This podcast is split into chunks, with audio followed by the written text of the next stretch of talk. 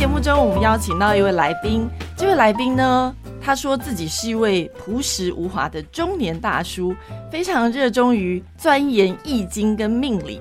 四十岁之前呢，他是在科技业；四十岁之后，他在命理中找到了天命。他是千里乘风，呃，你以为的偶然，都是人生的必然。大叔好。哎，凉凉好，各位听众朋友，大家好。千里乘风这个名字是不是本名吧？啊，当然不是本名，因为四个字的应该只有和尚跟日本人。对，我想说，我想说，哎，有人姓千里没有？这对，但是这个“纯”这个字应该是呃有一种诚实、诚恳的意思在里面，是有这个名字有什么意思吗？呃，其实这个名字当初我是因为我的专长之一是六人嘛，那有两位。就是算前辈大师，算是我的偶像吧。一位是大概是民国初年，有一位这个六人的大师哈，那他的名字就是。千里哈，所以我就取他的名字。然后淳风是唐朝的这个国师，就李淳风嘛，所以就把这两位大师的名字就都在一起。哇，嗯，比较厚颜无耻的都在自己身上。哇哦，这样子的话，会不会那个八字会太重？有，就是说，哇，两位大师加在自己的名字上，你自己取了这个名字之后，你自己有什么特别的感应吗？没有，其实我也蛮喜欢这个名字的意境吧，就是说希望就是自己的文字能够传播到千里之外，就像这个一阵这个春风过去，让大家感觉到呃心里有一个清凉感吧。这本书它目前是畅销书哦，那其实你在写这本书的时候，你有没有想到说它其实可以卖的这么好？就是你有没有预想过，或者你自己算过笔画吗？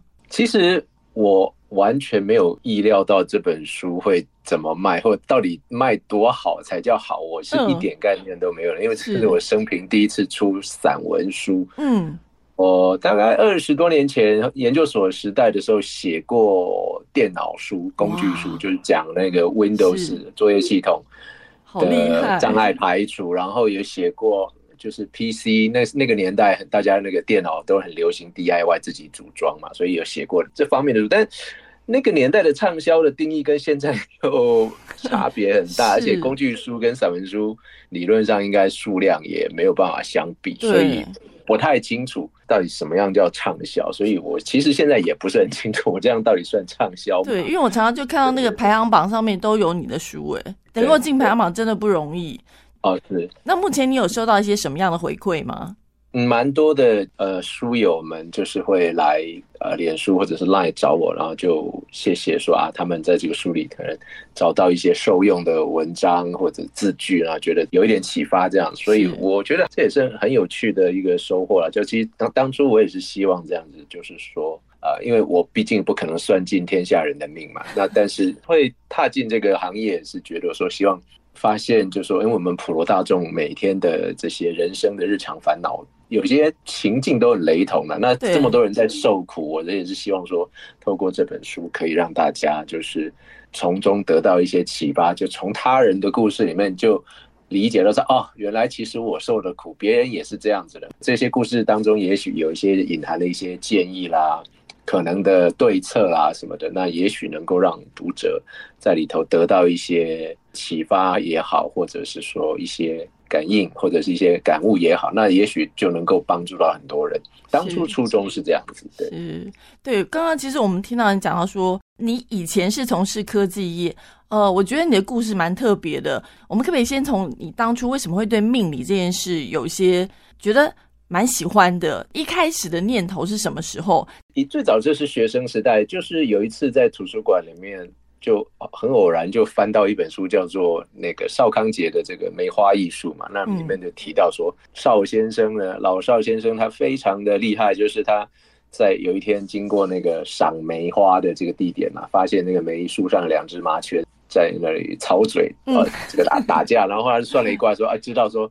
隔天会有一个少女来这里看花，然后在这里不小心跌断腿，是，然后隔天竟然还真的应验了。那我就看了就大为惊奇，因为这个邵康节这位邵先生他是北宋五子之一嘛，以前国文课有 有讲有这么一位先生。那我觉得哎，这个应该也不是简单人物。然后我就反正从此因为这本书的启蒙吧，就开始对易经啦，然后对算命各种这些玄学易学各种。命相一补山所有的这些学问发生非常大的兴趣，然后就开始疯狂似的这个开始投入买书，大量的买。所以我现在大概整个屋子都堆满了这种书啊，是一百本应该有，嘿，都是有关于命理的书吗？就是因为我觉得这故事像你刚刚这样讲，我觉得也真的太神奇。说真的，看到一个什么样的征兆，就真的是算得出这样的一个结果吗？其实啊，这个牵涉到一个，就是说所有的，不管你是占星术也好，塔罗牌啊，还是紫微斗数、八字命理、易经，其实最最后讲的一个都是同一回事，就是说。其实《易经》就是在告诉我们一个真相，这个真相就是说，这整个世界呢，都是一个有严密体系架构成的一个结构。就是说，你可以把它当成《易经》，当成就是对整个世界、对整个宇宙的模拟。好，所以。一切的一切背后都是有规则的，也就是说，甚至有一种比较夸张的说法了，那那是比较极端版本。但是我后来也渐渐发现，这句话也蛮有可能是真的。有一就前贤有说过一句话，是叫做“一饮一啄，莫非前定”。嗯，就说慢说是人的命运好了，它会发生什么事件啊，是注定的，甚至于连一只小鸟好了，它。喝一口水，啄一粒米，所以叫一饮一啄嘛。嗯，莫非前定？不要说是人了，连是尊贵的人，自以为是万物之灵，连一只鸟，它都是它的一切行为都是有注定。对，所以这是极端版本的所谓命定论啊。哈，嗯，那但是它其实没有那么的圆融，因为这个可能话题展开会讲很长，所以我大概先点一下说，其实易经所描述的道理就是这么一回事啊。所以我们。古人把这个《易经》里面谈到的这种现象叫做造化，就说天地之间本来就是以阴阳五行，就所有的事情你都可以把它分成两面，阴跟阳啊，互相会呃产生各种作用，然后产生五行，产生。呃，各种的这个现象，在背后其实都是阴阳五行深刻之化的这些规则在运作，然后产生各种事件。这些事件应验在人身上的时候，就是我们所谓的命运。是，那当初就是你原本是做科技业的，但其实你一直有涉猎这方面的书。后来是什么样的转折？你开始就是真正去投入到你真正喜欢的这个命理？呃，其实也是因为我那时候最后一个工作也是在某大科技公司嘛，当时也是啊，股价很高的上市公司。然后后来就是实在太累了，因为你也知道科技业就是这样嘛，卖。那年轻人出卖肝脏还可以，我们这种中年这个大叔再卖的话，大概就没什么本钱，肝脏已经都干了。所以就后来就真的是生病了，对，就辞职了，干脆辞职就在家休养了几年。那那几年就是无业游民的状态嘛，然后就在家蹲了三年。那那三年因为就没有了工作的关系，所以就非常专心，几乎醒着的时间除了吃喝拉撒睡之外，醒着的时间都在钻研这些书。然后就突然有一天也是运气好吧，找到了一本书，然后把一些非常基本的诀窍。其实也是最高深的东西，忽然之间我就贯通了，然后就明白哦，原来以前一直没有办法打通的那些关节，从此以后觉得哎，功力大进，应该是可以出来职业了，所以后来就决定就不要再回职场哈，就踏到这一行来，因为也是机缘啦。当时你是已婚状态吗？辞职那时候，对，太太都支持你这么做吗？呃，我还有一点存款了，当时。一个成功男人背后，其实都是会后面都有家人的支持，肯定的。对你刚刚说到那本书，可以问是哪一本书吗？打通任督二脉的那本书。哦，就是南怀瑾先生写的。那他他里面有一句话对我启发很大，他就是其实最高深的学问，往往都是那些最基本的东西，反而是千真万确。这种感觉真的很像练功哎，就是所有你一定要你一直在追寻什么最高的武功秘籍诀窍，其实。那些东西根本不存在，真正的最高深的东西反而是最基本的那些。真的，今天有节目中，我们邀请到是千里春风来分享他这本新书，叫做《你以为的偶然都是人生的必然》。人生是不是一切都是命中注定呢？我们要怎么样去看待这个命运这件事情？其实这个问题要。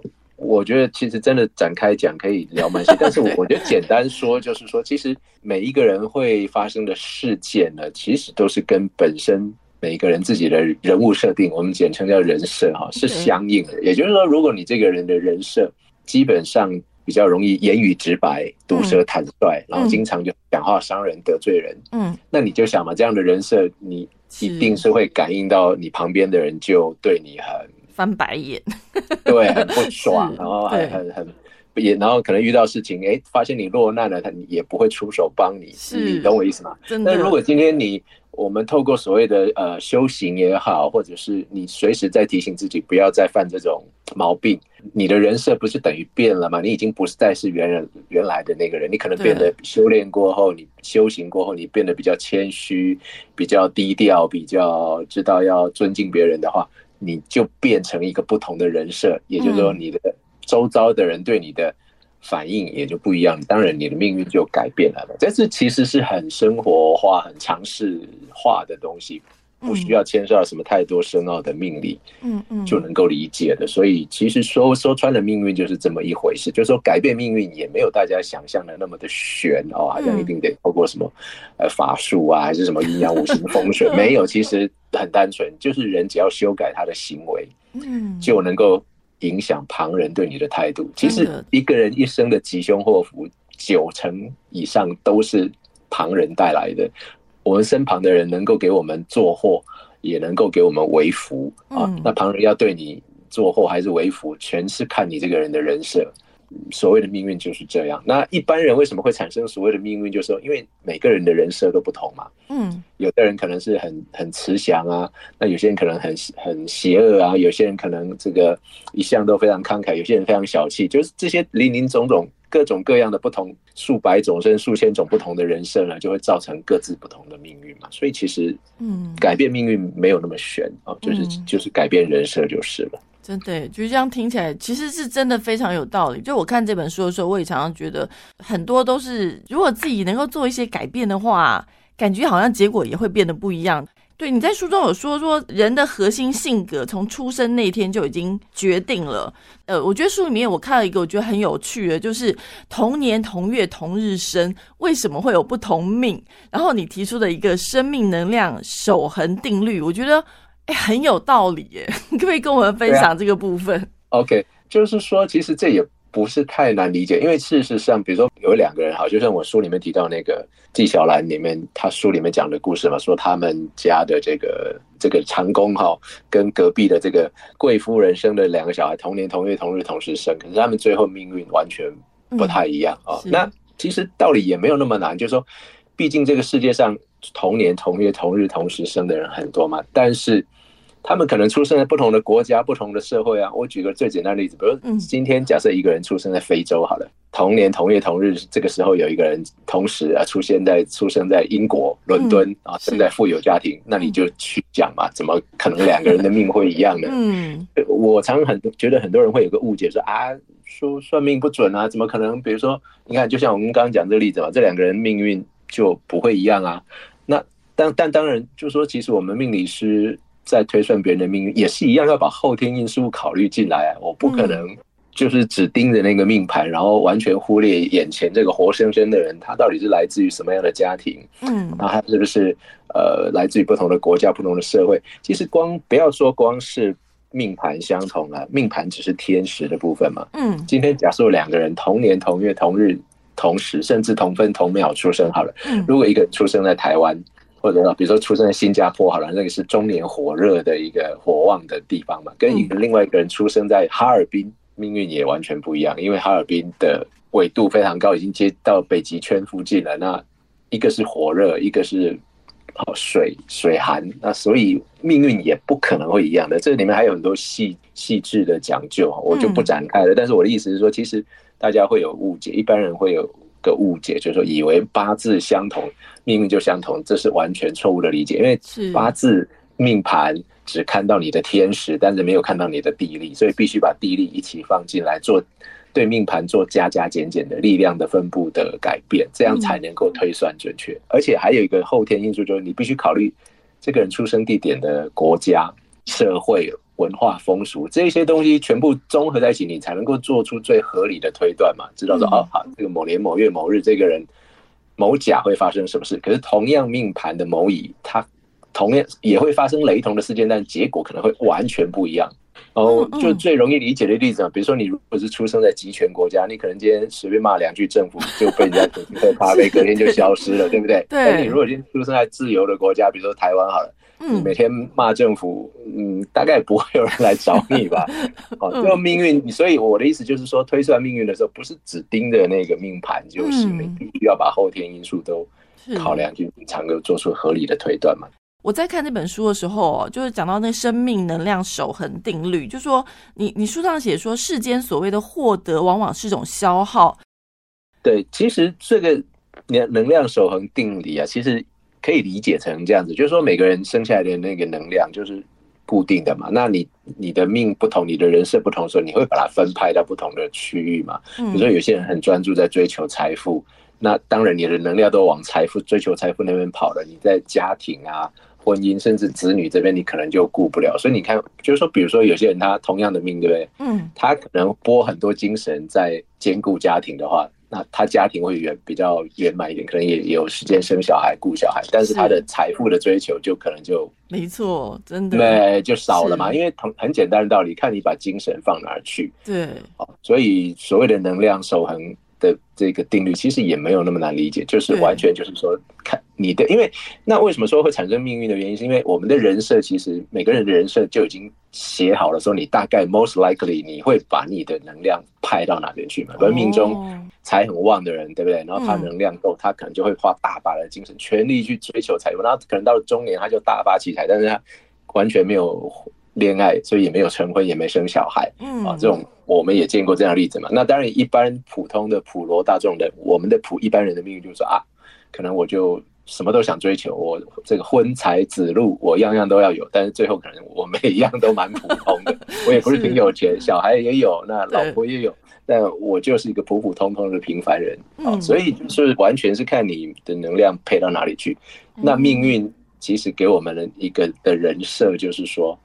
每个人都有自己的一组人设啦，所以他就几乎蛮大一部分就决定了你你这一生为什么会呃，比如前半生都在追求爱情啊，前半生都在追求面包啊，哦，所以差别是在这里。那但是，如果你想要改变你的能量的配重啊，比如说你可能想原来很用力在追求财富的人，你把它。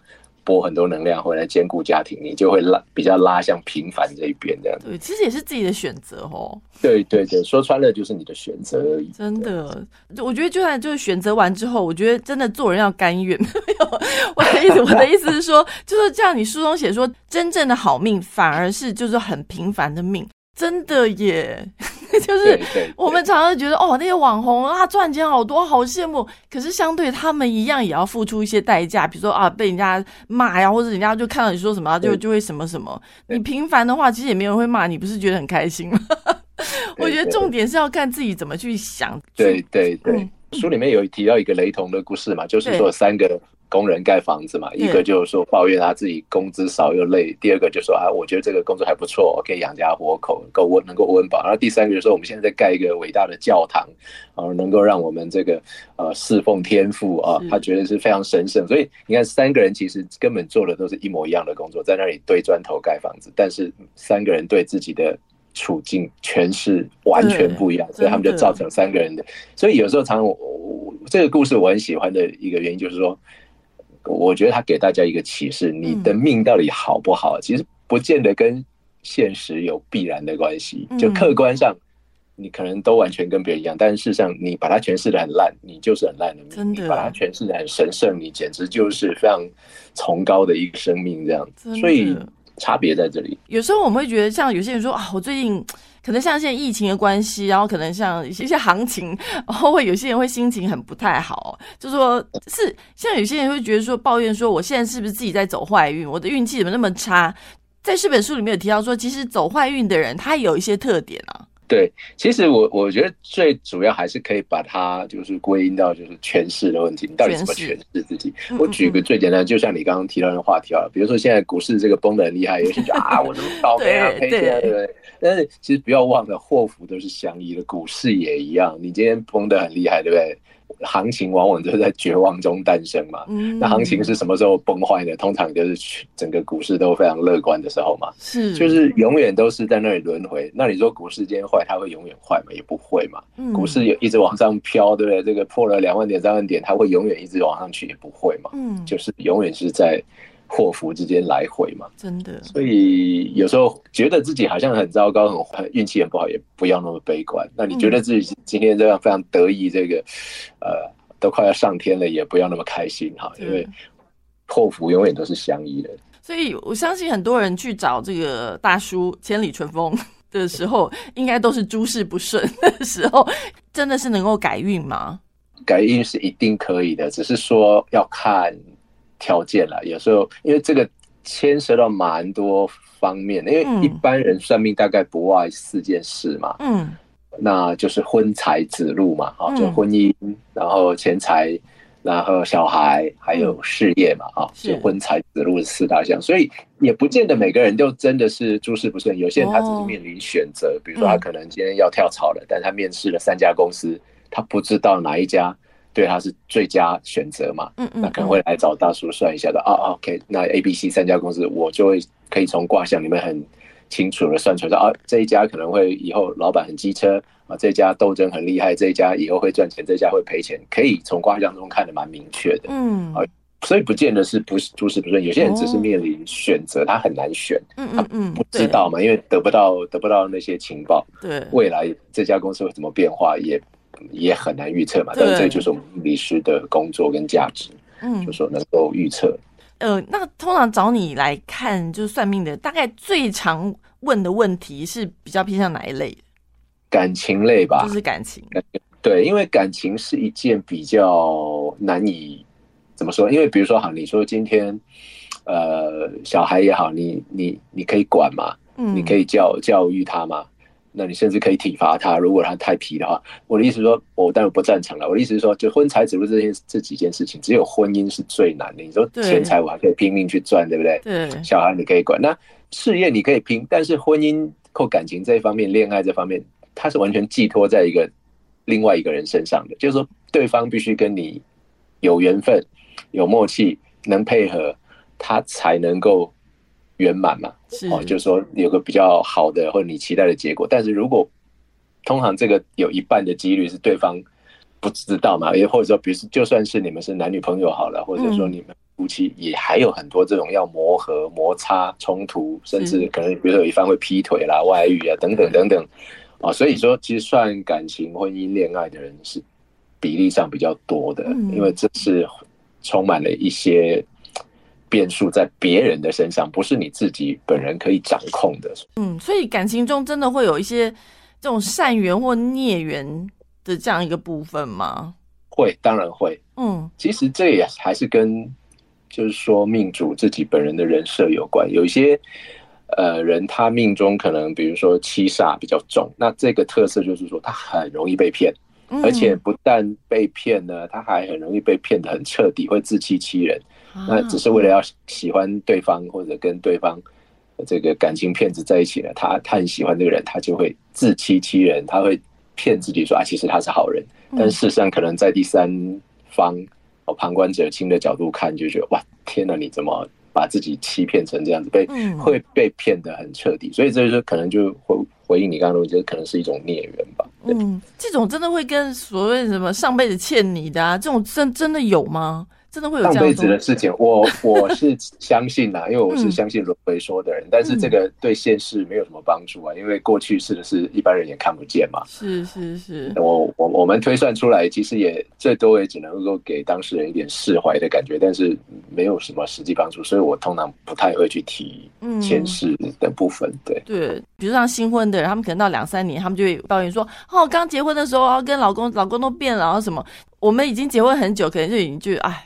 这这就是婚姻，但是对于刚结婚的来说，他们会觉得说，为什么一结了婚没多久，他就会就是大家都变了？在这本书里面，其实有提到这个部分。有有有有有，对我我其实有讲，其实这也是一一般人的心态嘛，就是喜新厌旧嘛，或者说他的可能结婚之前都是恋爱嘛，那恋爱当然是激情多了，所以就说都是琴棋书画诗酒画嘛，那那婚后就柴米油盐酱醋茶，这也不意外啦，因为可能一来结了婚之后，大家夫妻还是得各自回去工作嘛。那这个柴米油盐酱醋茶很正常，因为你生活不就是这些东西嘛。然后二来可能又生了小孩，那可能太太如果没请保姆，就专职顾小孩啦，或者很忙了很累，那先生要工作，所以婚后跟婚前的生活不一样，这个。不用算命，大概也知道吧？这就是常识。没有，没有。我跟你说，还没结婚的人对婚姻，就是他们觉得哦，结婚就是一个浪漫的幻想，之后他们都不会想到。就像我们当初就不会去想到婚后的状况，因为没有经验。你对婚姻也只是一个幻想，我觉得是这样啦。对，那这就是可能应该要婚前多问问结过婚的人吧。不行啦，这种不敢讲，讲了说，其实说真的，这种讲他们也不会听啊。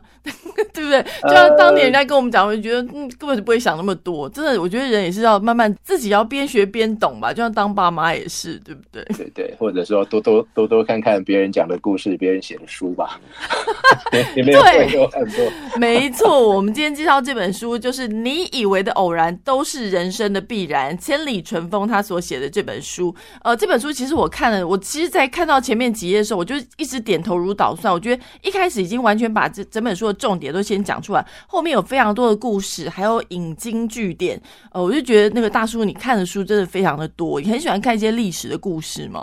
对对，比较驳杂一点。对，呃，一些古代我们所谓的故事啦，其实印证在这个命理学当中，其实也是的确是这样。就像你有讲到那个破窑赋这个故事，对对，破窑赋这个事情，就是说，其实就是那个这个主角他比较有趣，就是他当年就是很穷困的时候，在破庙里面。这个庙里面寄宿嘛，那那个和尚呢就觉得这你这个人又不是个出家人，你在我们这里诸多不便，就把他请出去了。最后他就落魄到那个破窑里头去，嗯，去住了。但是他就有一天就是到街上闲逛，就看到那个相府千金出来这个彩球招亲，他就过去了。没想到哎，那个彩球竟然就不偏不倚落到他手上了，然后他就去认亲嘛。那这个相府的宰相爷当然不认啊，这哇塞这个。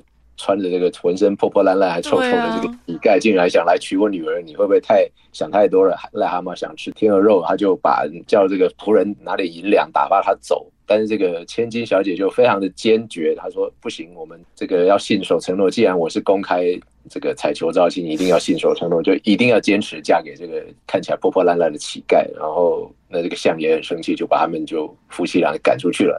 啊，夫妻两个就一起住到破窑去。那没想到这个这个主角呢，男主角也是就非常的争气，就就拿了这个老婆给他资助了一点盘缠，上京赶考，竟然就中了状元了。嗯，啊，然后然后返乡之后，就后来就当了大官嘛。那当然就位登三公，然后这个荣华富贵享不尽。然后他后来就很感慨自己的这个故事，实在是也太神奇，就写了一个破窑赋。就告诉大家，其实时也命也运也啊，就是你富贵的时候没有必要那么的骄傲，因为都是时都是命嘛运啊。那如果你倒霉的时候，你也不用太哀叹，其实就是命跟运，也没有什么特别不好的地方，就是命运的机遇吧。嗯，他的女儿为什么会当时会决定要嫁给他？这也都是命中注定吧。可能他虽然穿的破破烂烂，然后但是看起来一副倒霉样，但是很有帅吧。哦，我觉得这样解释我可以接受。开玩笑的，可能身高特别高，颜值特别高，我不知道，I don't know，书里没写。说的好。但我觉得这个破窑赋，它开头第一句就是“天有不测风云，人有旦夕祸福”，不能向命运低头。哎，我觉得就你人生路没有走到最后，真的不能。就下个总结，对对对，就是说不要觉得好像自己出身呃贫穷，那你就是卑贱了。你其实只是时运不济嘛，不用自妄自菲薄，因为你只要好好努力，说不定这个奇妙的机遇也是会发生在你身上的。那个在看这本书的时候，有时候会不小心会觉得，哎，我是有点在看那个心理丛书，不是心理丛书，就是其实有很多这个我觉得是人生的道理。那大叔，你平常也有看到一些心理方面的书籍吗？哦，我看还蛮多的，看的蛮多哦。其实这个命理跟心理是也是有点相通的吗？其实都是相通的。世界上所有的这些理追究到最后都是同一套学问，所以呃，你看像西方为什么到了最后你拿到博士学位的时候都叫你 Doctor of Philosophy，对不对？嗯，不管你是什么学门，就是因为最后其实所有的学门到最后都是 philosophy，就是所谓的哲学的意思。嗯，对，我们人生中其实常常会一直重复做一件事情，比如说像你刚刚说到那个个性哦，有时候人家说个性决定命运，就我们常听到的一句话。那我也觉得的确是这样，因为有时候觉得，比如说我个性很急躁。啊，就拿我讲话来说好了，我知道说啊，我不要讲太快，因为有时候自己在事后再听，就觉得哎，我干嘛讲话那么快？然后可是当我在讲话的时候，然后我又自然而然，然后又变得很快，只是偶尔有觉察到的时候，才会突然慢下来。所以就是我们常常会一直重蹈覆辙这件事情，就是知道，但是就是改变不了。对对对，其实这就是我刚刚在提的那个观念，就是人设嘛。因为我们通常生下来，你就有一组固定的人设是印在我们的灵魂里面的，所以你就会习惯性的不断用同样一套逻辑、同样的那一套跟其他人应对的方法去啊待人处事啊。那所以要改动它，其实你说。好像我们讲改变命运，那你就改变人设就好了，好像也很简单，但实际上没那么容易，因为每个人的积习都是一二十年、三四十年下来累积成这样，所以你已经很习惯的，就是比如说你是个铁匠，你就是老是拿锤子去面对 面对你周遭所有的人事。那你如果是个这个工呃，就说。人常常会拿自己习惯的那个工具套路，然后想法做法去应对所有的事情。嗯，这这就是为什么会造成每个人命运有时候不太容易扭转。嗯，但是其实扭转的可能可能性绝对是存在的。对，就是你只要有意愿、有条件，也知道方法，那你其实就有机会扭转自己的人生，好改变自己的个性。大叔，你自己本身有没有遇到过一些关卡的时候啊？就是我们如果一般人遇到关卡的时候该怎么办呢？其实现在我们比较幸运的是，我们活在二十一世纪啊，那相对也是一个比较开放的社会，所以比较多元化了。有时候你如果真的在某些你想要做的事情卡住了，那你其实可以就换条路吧。换条路，就是就像大叔自己的故事嘛。你我本来在科技业，就那当然身体已经都。这个被血汗工厂磨到已经都不行了，对你你就停下来嘛，先暂停一下，然后就是说沉淀一阵子，然后思考一下，盘点一下自己还有什么技能，还有什么样的才艺啊，是可以重新找一条路的哈。其实卡关的时候，通常就是你的身体也好，心灵也好，你的。都在告诉你，你该休息了，你该转个路了，那你就暂停一下。我觉得其实无妨，也不必要一定说非得要撑到这个啊过劳死。其实我当时当时也是这样，如果不离开那间公司，我可能会死在那个办公室里面，那身体状况已经很差了。嗯嗯，不要硬撑。我是有时候觉得，你的心灵也好，你的身体也好，如果已经。负担大到你已经是都快要崩溃了，那你就是该休息，就是卡关的时候你就卡吧，嗯，你就停在那个关卡前，好好休息一下，然后思考一下你要不要越过这个关卡，还是说你绕过这个关卡，总是有路可以走嘛。对，山不转人路转，嗯，转人转。对，像你书里面其实有提到说，其实我们一般人就是每一个人要可以略微懂一点命理。就你为什么会这么说？就是如果我们真的懂一点命理，对我们有什么样的好处呢？其实它的最大的好处就是说，先认识自己。你如果了解一点基本的命理的常识，那你就会知道说，哦，原来我的人设是这样。我可能，比如说我伤官星重，那我就可能比较容易讲话有点。机车有点太直白，很冲，嗯啊，或者比如说我的硬心太多，我就是安全感太重了，我很比较懒，那我就凡事都不想要努力积极，就是很想要，就是这个每天躺在沙发上过日子。就说你会先理解自己的人设，知道自己的优点、强项在哪里，也知道自己的缺点。其实人一生，我觉得最困难的一件事情就是先了解自己。真的，其实我们整个世界上，我们最不了解的人就是自己。你可能对政治很热衷，哇，我非常了解这个蔡英文，我了解川普，了解这个拜登，呃，然后你你全世界的人，什么知名人物哦，人性你都了解，但是其实最难的是，反而是自己不认识自己。所以我觉得，其实每个人。都应该去科普一下，或者说找几本很入门的命理书，理解一下，说到底自己的人设是什么。那当然，你要认真一点，就是就是去批个命哦，算一下命，然后知道说，我我觉得其实算命的价值，但是它很大一部分的用处，就是说很多人想要趋吉避凶，但是我觉得它其实更好、更棒的地方是你先彻底了解自己。嗯哦，所以我在书里面有提到嘛，我说其实你看像那个希腊神庙，它那个殿上就写了非常大一斗大两个字，就这个 Know thyself，就认认识你自己。嗯，你如果都不认识你自己，你这一生到底要走到什么地方去？你的起点是什么？你都搞不清楚，其实是蛮危险的。所以认识自己，其实我觉得才是算命最积极、最重要的一个用处哦。而且我觉得认识自己之后，还可以再探索自己。就是，其实你以为你懂自己，其实你还有更多未知的。如果你没有去接触一些其他，慢慢去探索，其实你完全不会被开发出来。我觉得这也是每一个人神很神奇的地方。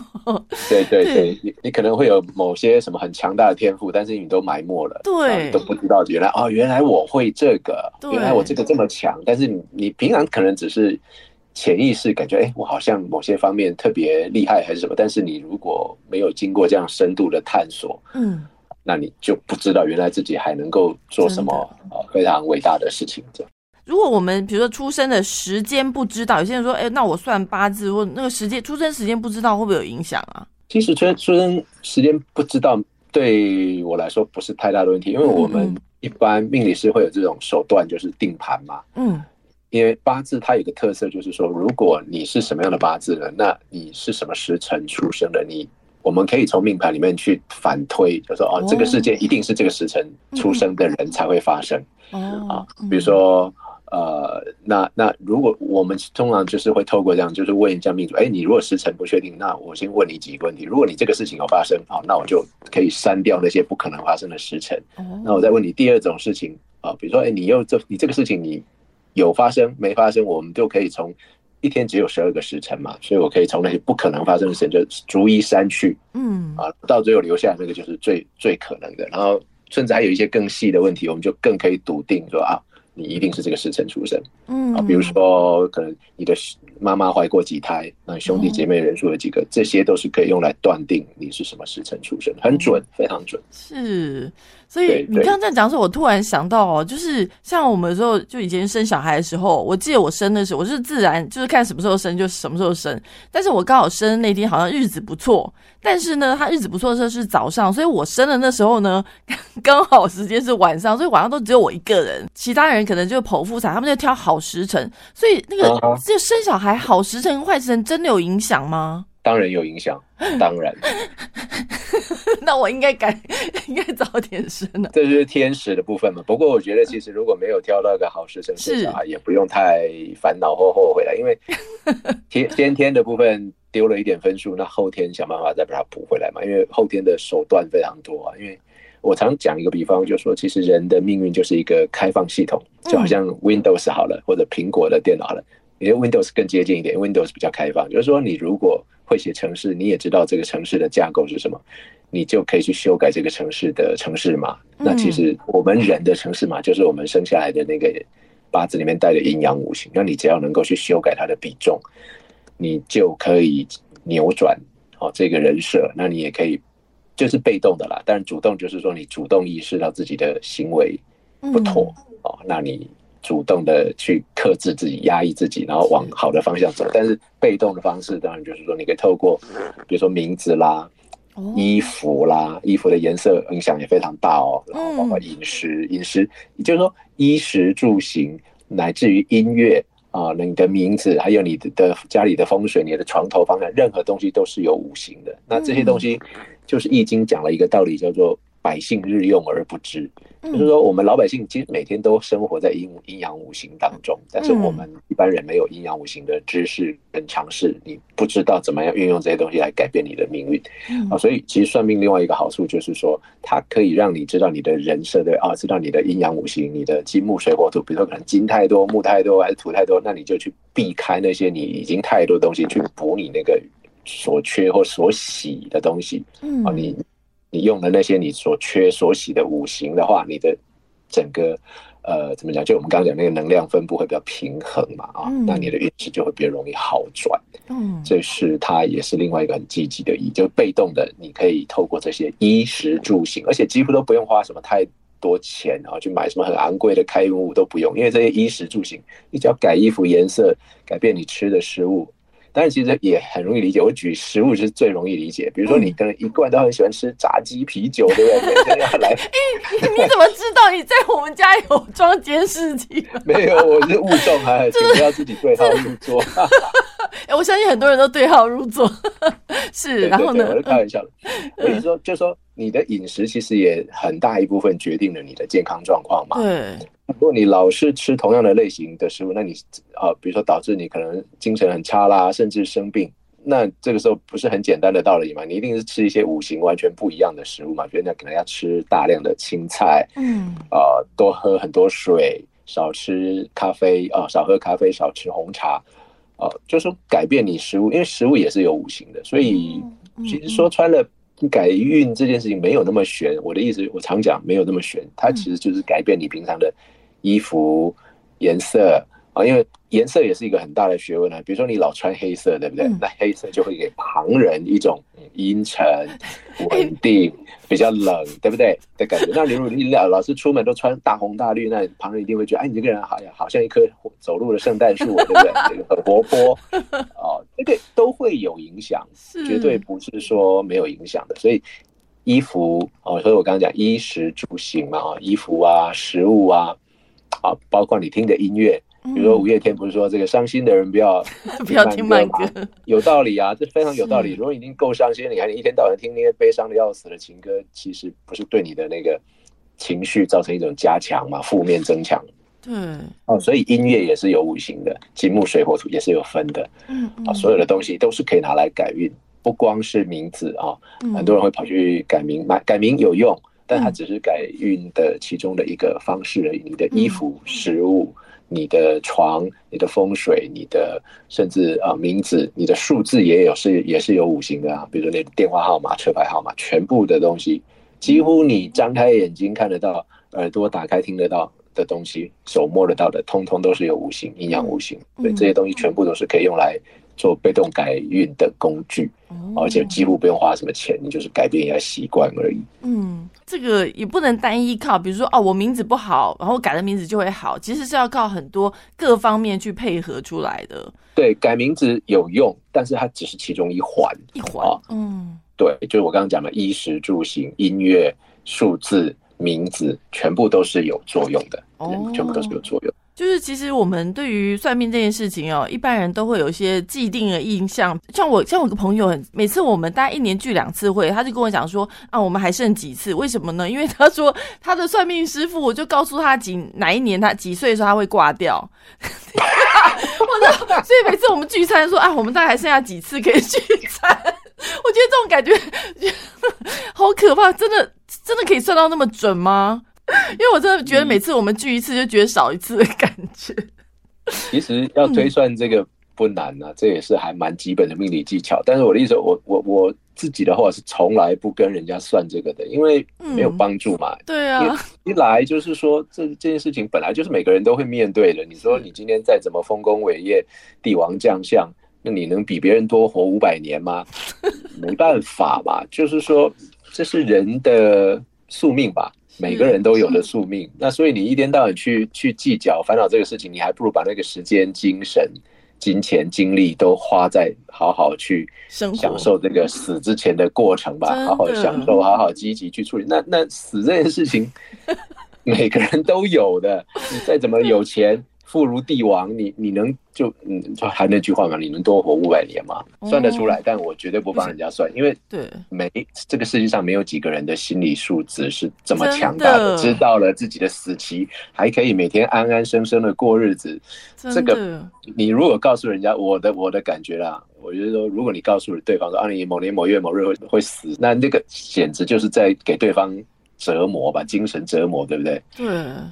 心理素质，如果你真的心理素质非常强大，那当然无妨。但是世界上好像十个可能九个九吧，应该都没有办法接受。如果真的多做善事的话，终点会有影响吗？当然有，也会，当然有的。嗯，但我我最近刚好脸书也是有写一篇文章在探讨这个问题，就是说，它其实不管你做好事做坏事，关键就是在于累积。嗯啊，累积就是《易经》里面不是有一句话讲说。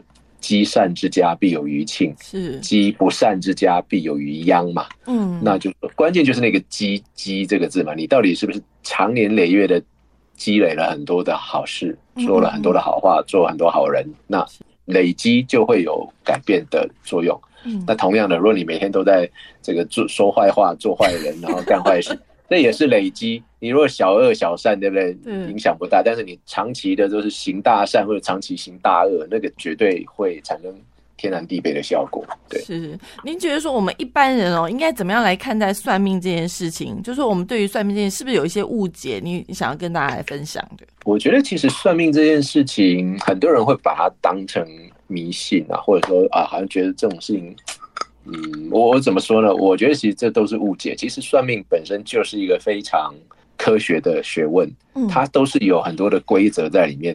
那我觉得其实什什么叫科学？科学的定义就是说，我先讲一件事哈，比如说我们会想要预测事情嘛，嗯预测是大家所有人的愿望。比如说我们想预测天气嘛，对不对？嗯，嗯所以我们是不是气象学家就建立了从过去的资料，从地球的什么运转啦、天气过去的历史资料，然后就可以推断出说，OK，建立一套模型，对不对？是就是通常啊，比如说股市也是一样嘛，为什么那么多人建立了那么多的技术分析指标啊，什么 KD 啦、MACD 一大堆，有没有？嗯那其实我们的目的都是想要预测嘛，那预测的共同目的不是都一样吗？就是为了趋吉避凶嘛。你今天出门不想被雨淋到，对不对？不想被雷打到，你就想要知道天气预报。那你买股股票也是一样，你为什么想预测？就是趋吉避凶，道理都一样。命理的模型也是透过这种方式，就是我们也是先观察哦，这个是客观事实有哪些事实是已经存在，是过去的历史嘛？然后我们在里面找出规则之后，再建立一个模型，最后来用来预测。嗯，这跟天气预测、跟股票预测或任何其他东西的预测都是一样的。比如说很多公司他们在采购部门，对不对？他就会建立一个模型，说啊，比如我们买的这个东西，比如说石油好了，它经常价格波动很厉害，对不对？那我们就会建立一个模型，就是说哦，我们竞争对手还有多少库存？那我预计接呃，我接到多少单子，我要什么时候买最便宜？就是会一定会找出一个规则，然后建立一个模型，最后做预测嘛。嗯就是说啊，我什么时候买最好，然后要买多少量？所有人类的活动都逃不了预测这个活动，因为大家都想要趋吉避凶啊，嗯不管你做的是什么。那命理的模型只是古人野心非常庞大，企图企图心非常强烈，就是我们的古圣先贤，他为了要建立一套模型，是可以套用在所有的人类的活动上面，不管你今天是婚财子路啊，还是什么生老病死，他通通都想要预测，所以他们是建立了这样的一个很厉害的模型，就是泛用型的模型。它不光是用在呃什么股票预测和天气预测，它是什么都可以预测嗯哦，所以是一个非常非常强大的模型。所以一样也是经过刚才讲的那些步骤，它是通过观察、描述、分析，然后建立模型，最后用来预测。所以完全就是一个科学的路路数建立起来的一个一个学问。所以一般人老是把它跟迷信这两个字，把它贴上一个迷信的标签，这是对命理很大的误解。命理完全跟其他任何学问都是一样，都是经过这样的一路的科学手段啊，就是我刚刚讲描述、分析、解释啊，观察、描述、分析、解释、建模、预测啊这几个步骤起来的一个很严谨的学问，它不是迷信。啊，而且它的目的跟所有其他的预测工具都一样，就是为了要趋吉避凶嘛，不然我们预测天气要做什么？是对我们预测股票是为什么？都是一样的，目的都是一样。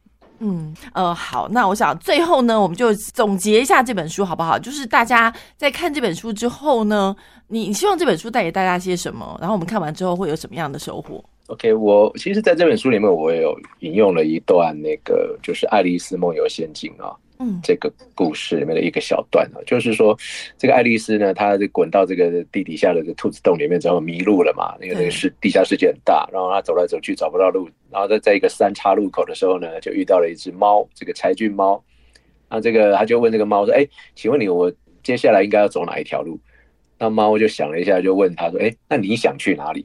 那爱丽丝就说：“我也不知道我要去哪里。嗯”那猫就说：“既然你不知道要去哪里的话，那你走什么路都没差，你选哪一条路都一样。”嗯，所以我觉得这个故事对命运这件事啊，最最大的一个启发就是，我发现很多嗯呃人都会有这样的一个通病，就是说我们不知道自己想往哪里去。是就觉得我人生很困惑。其实蛮多就是像找大叔算命的人会有这样的一个情形，他觉得哦，我不知道我自己天赋在哪里，所以我在这做我的这份工作的时候超级的迷茫。嗯，我明明就没有兴趣，没有热情，但是我为了五斗米折腰，为了要领这个一个月能够领得到一个薪水，然后就在那里怎么讲瞎混日子吧？说说不好听是这样。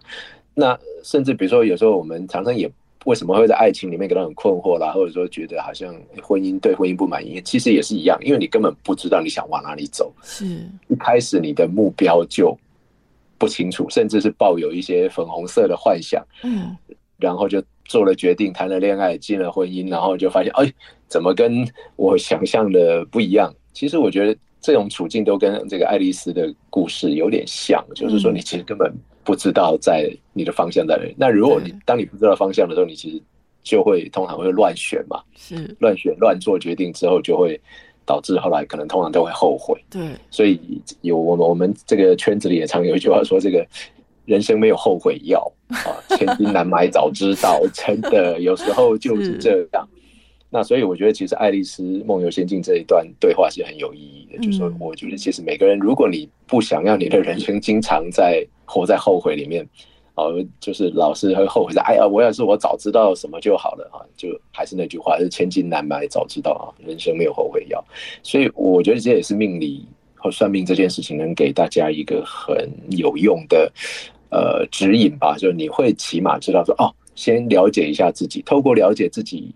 了解自己的人设之后，你就比较能确定说好，那我可能我要把我的人生方向定在哪里。那如果前方有什么呃关卡，或者前方有什么阻碍，那你能够事先知道，那看是要加以回避，还是说你就硬杠哦，就挺身而上，就跟这个关卡拼了啊，跟这个大魔王拼了。至少拼完，我可能取得成就，或者我拼不完、拼不赢，那我就就绕路而行吧。哦，就是总是会心里面等于得到一份地图吧，得到一份指引，你就知道怎么走，比较不会迷路。这是我觉得，就说算命这件事情给大家能够得到的帮助哦，跟启发，也许有一些受用的地方。是，我觉得就像这个千里春风大师 大大叔也是大师，大叔就好了，好大叔说的。算命最大的意义不全然是在于未卜先知，而是透过命理学帮助我们更认识自己，然后顺势而为，让自己变得更好。我想也是这本书要带给大家的一个主要的一个内容。那里面有非常多有趣的一些故事，其实是非常生活。然后从这本书当中呢，其实你也可以找到，也许找到自己人生的一个方向。今天节目中我们邀请到的是千里春风大叔来分享他的这本新书，也是排行榜畅销书籍。你以为的的。偶然都是人生的必然。谢谢大叔，谢谢凉凉，谢谢各位听众，谢谢，拜拜，谢谢，拜拜。